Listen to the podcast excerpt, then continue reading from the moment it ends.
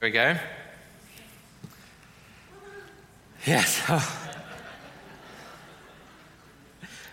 we all heard the Bible reading, so we all know that what Jesus is talking about is honesty and integrity. Have you ever discovered that someone has deceived you?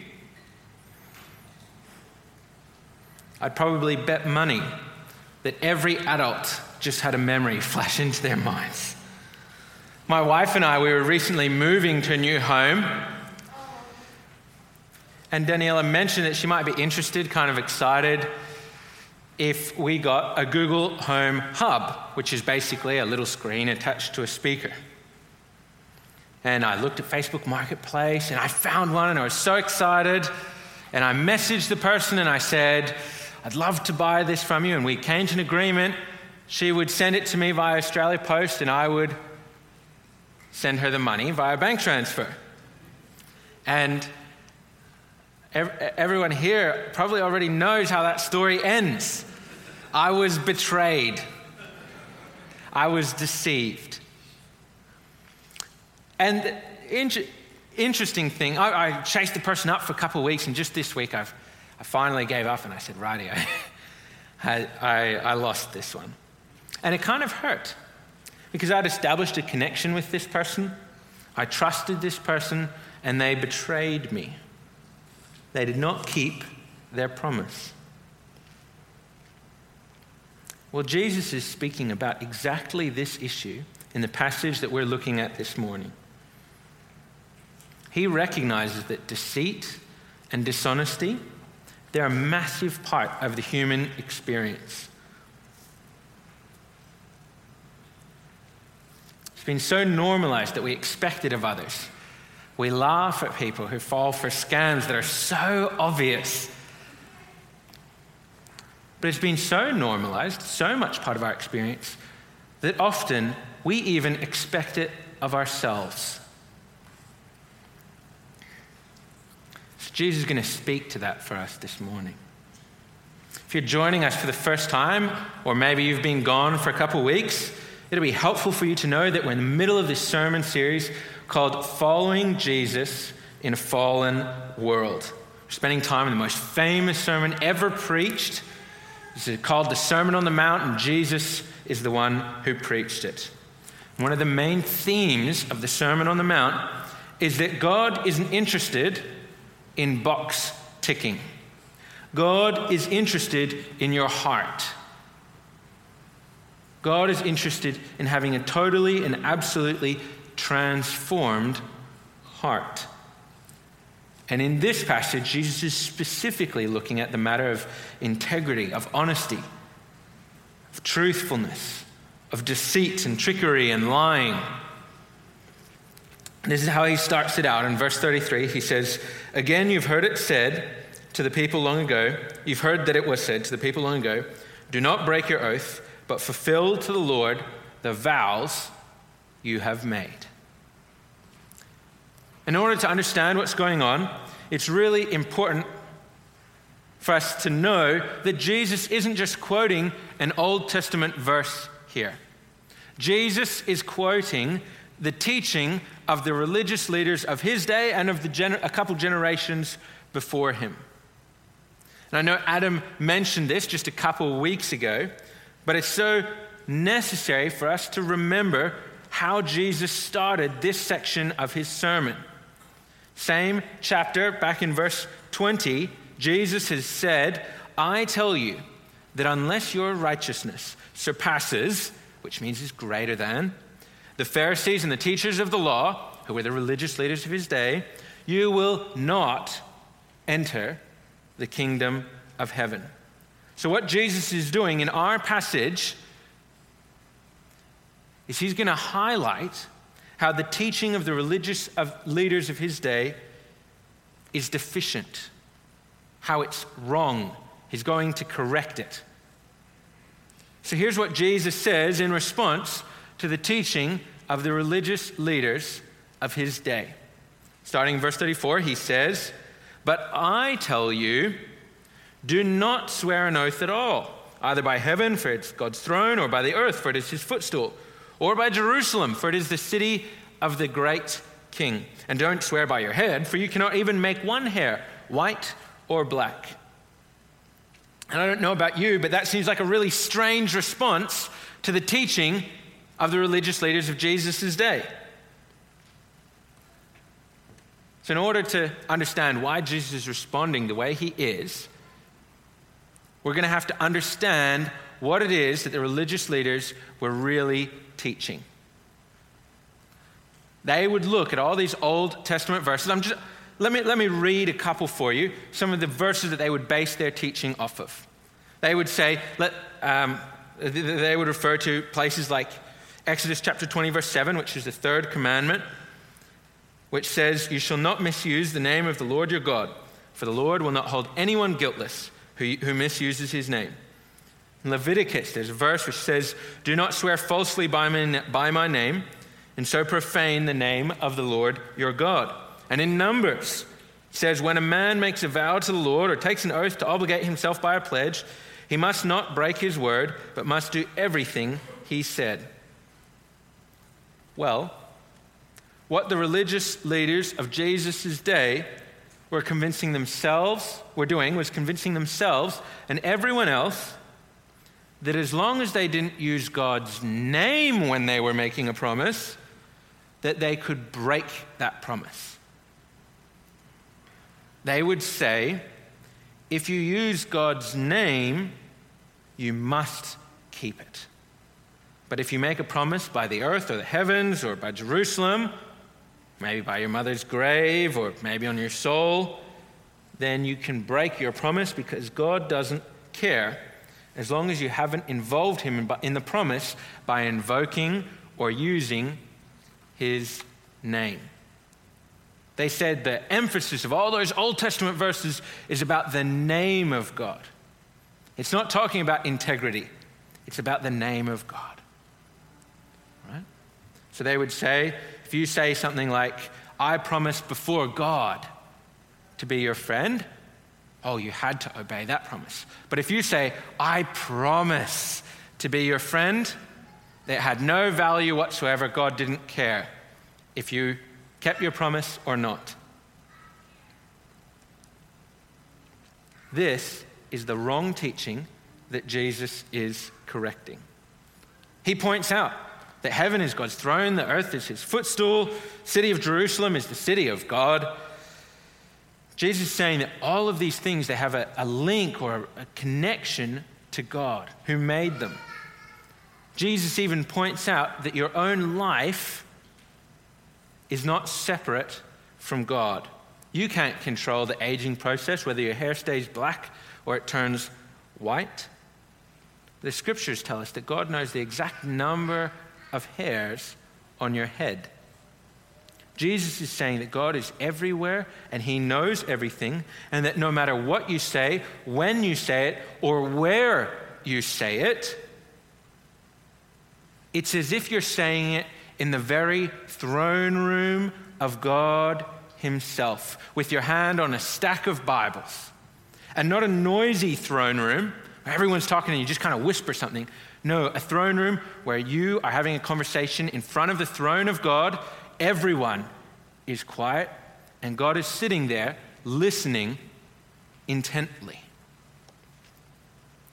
Jesus is saying that God is involved no matter what formula of words you use. You can't get away from Him with some clever phrasing or wordsmithery or convincing tone or body language. What Jesus is saying in this passage is that if promising, which is what taking oaths and vows is, if promising becomes a twisted way to mislead someone, it's better not to promise at all. We, we know and we read in the scriptures that Jesus and Paul and God the Father they spoke under oath. We were just singing about the promises of God. So the real issue here isn't about whether we take an oath or not. or about the particular words that we use. That was the mistake that the Pharisees were making. They said it's all about the particular words that you use. No, the matter is about our hearts. Jesus is explaining that the true meaning of those Old Testament verses isn't about the name of God, but it's about having integrity before God. And that's why he says in verse 37 all you need to say is simply yes or no. Anything beyond that comes from the evil one.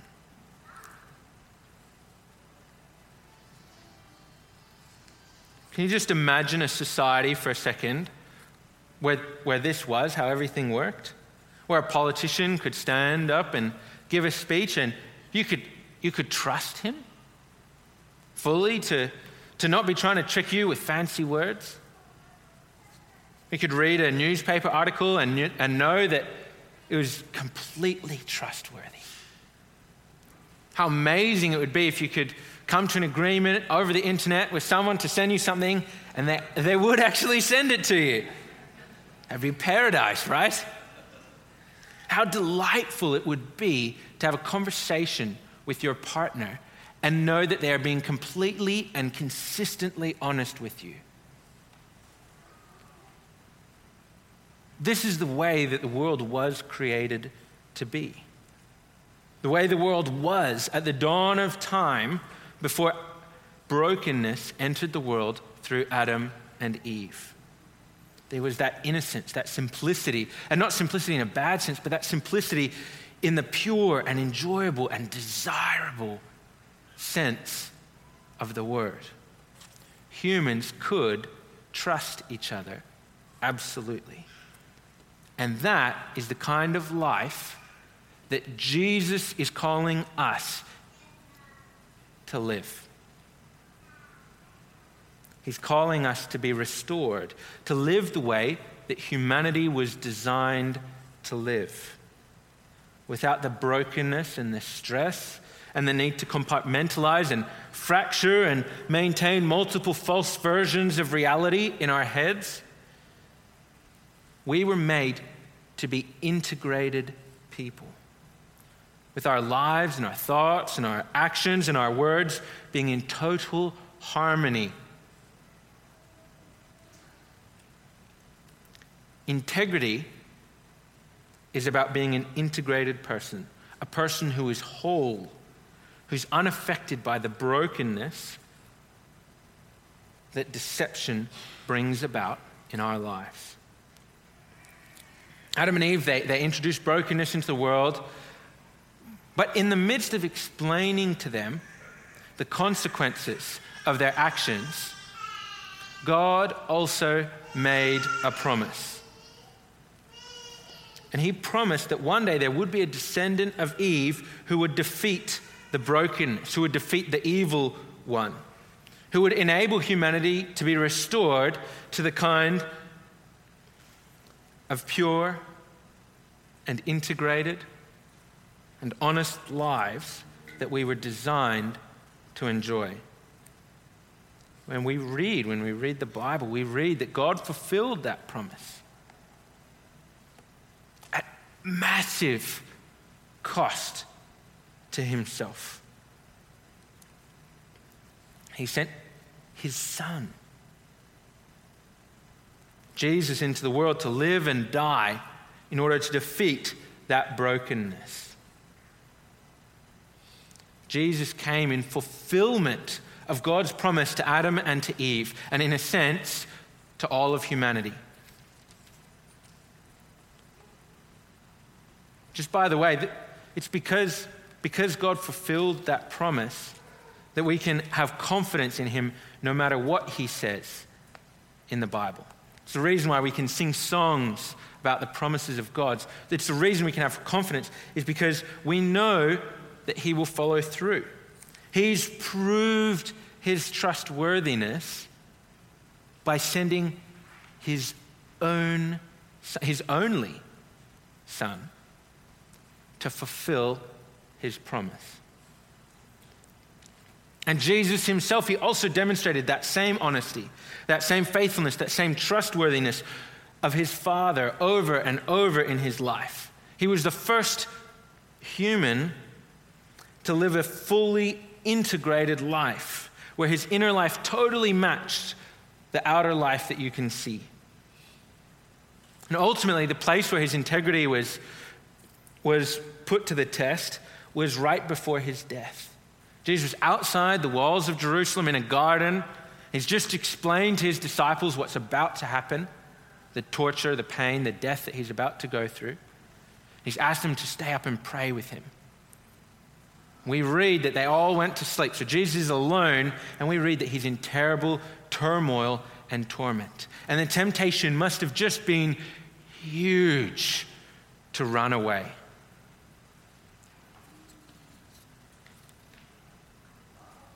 He's outside the walls of the city. You know, he's in this sort of garden, sort of wooded area. But God's promise was also Jesus' promise. He's one with the Father. And so Jesus stayed. Jesus proved that he is trustworthy. Jesus fulfilled that promise that had been made thousands and thousands of years earlier at great cost to himself.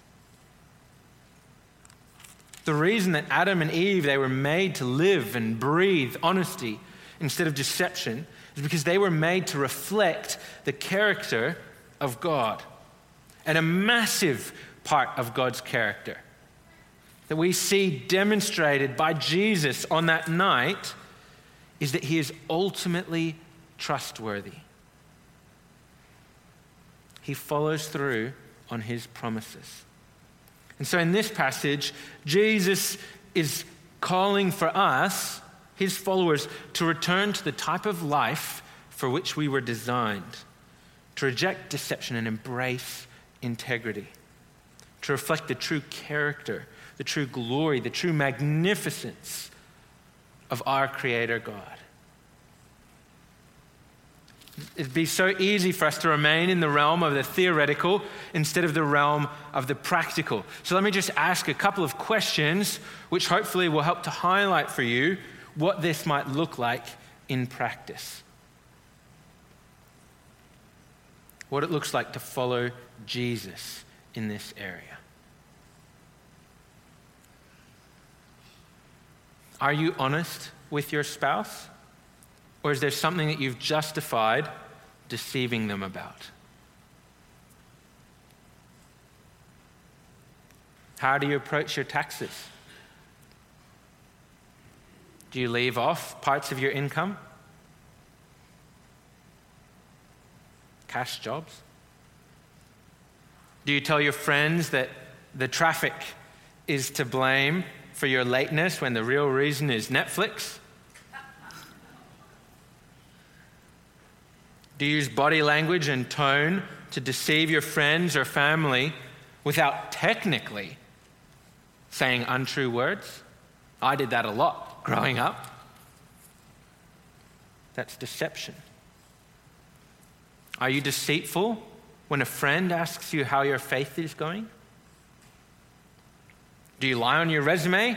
Is your online persona consistent with who you really are? Do you lie to your children to get them to behave? Do you lie to yourself to excuse wrong behavior? Do you neglect to, to mention important parts of the truth in order to deceive someone?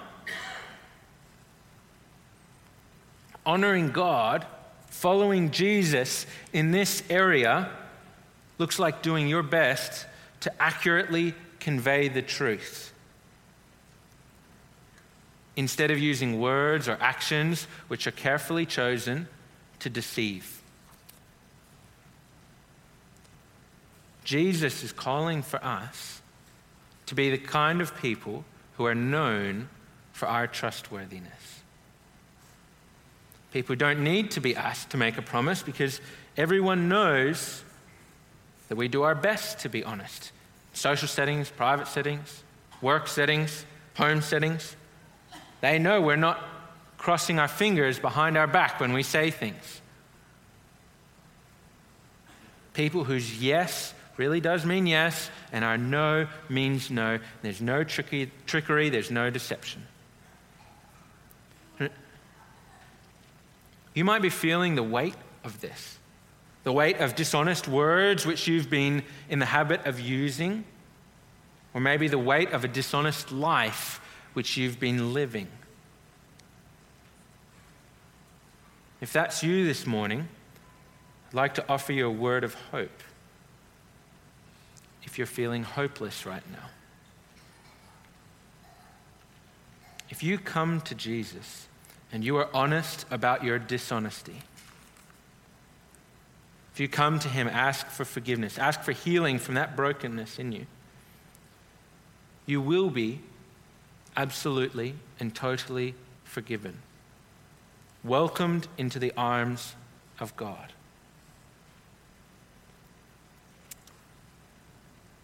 That's why Jesus came. Jesus came to defeat that brokenness. Jesus came to fulfill that promise of God. Jesus lived, died, and was raised to life so that people who turn to him and are honest about their brokenness can be healed, can be restored, can be forgiven. And the promise of God is that one day every member of his family will experience the perfection, the joy, the beauty, the simplicity of living in a totally restored society. A society where we can truly trust our neighbor. Society where truth reigns and deception is unthinkable. Friends, I invite you to pray with me now. Father, we just want to recognize our deep longing to live as we were designed to live, to live in a society where truth reigns. Father, we ask you to help us, empower us, restore us, enable us to live without deception. Give us the courage to follow the example of Jesus, the courage to reflect your magnificent character in this area of our lives. Father, we ask that this church will be a church where people are able to be truthful to each other, where we're able to let down our masks, where we're able to truly see one another and truly love one another. Father, we ask that our lives, which we live at school and at work and at home, we ask that you will help us to be fully integrated people in those lives. Help deception and brokenness to have no power over us. Father, we want to experience the bliss that we were designed for. Please help us to do that. Amen.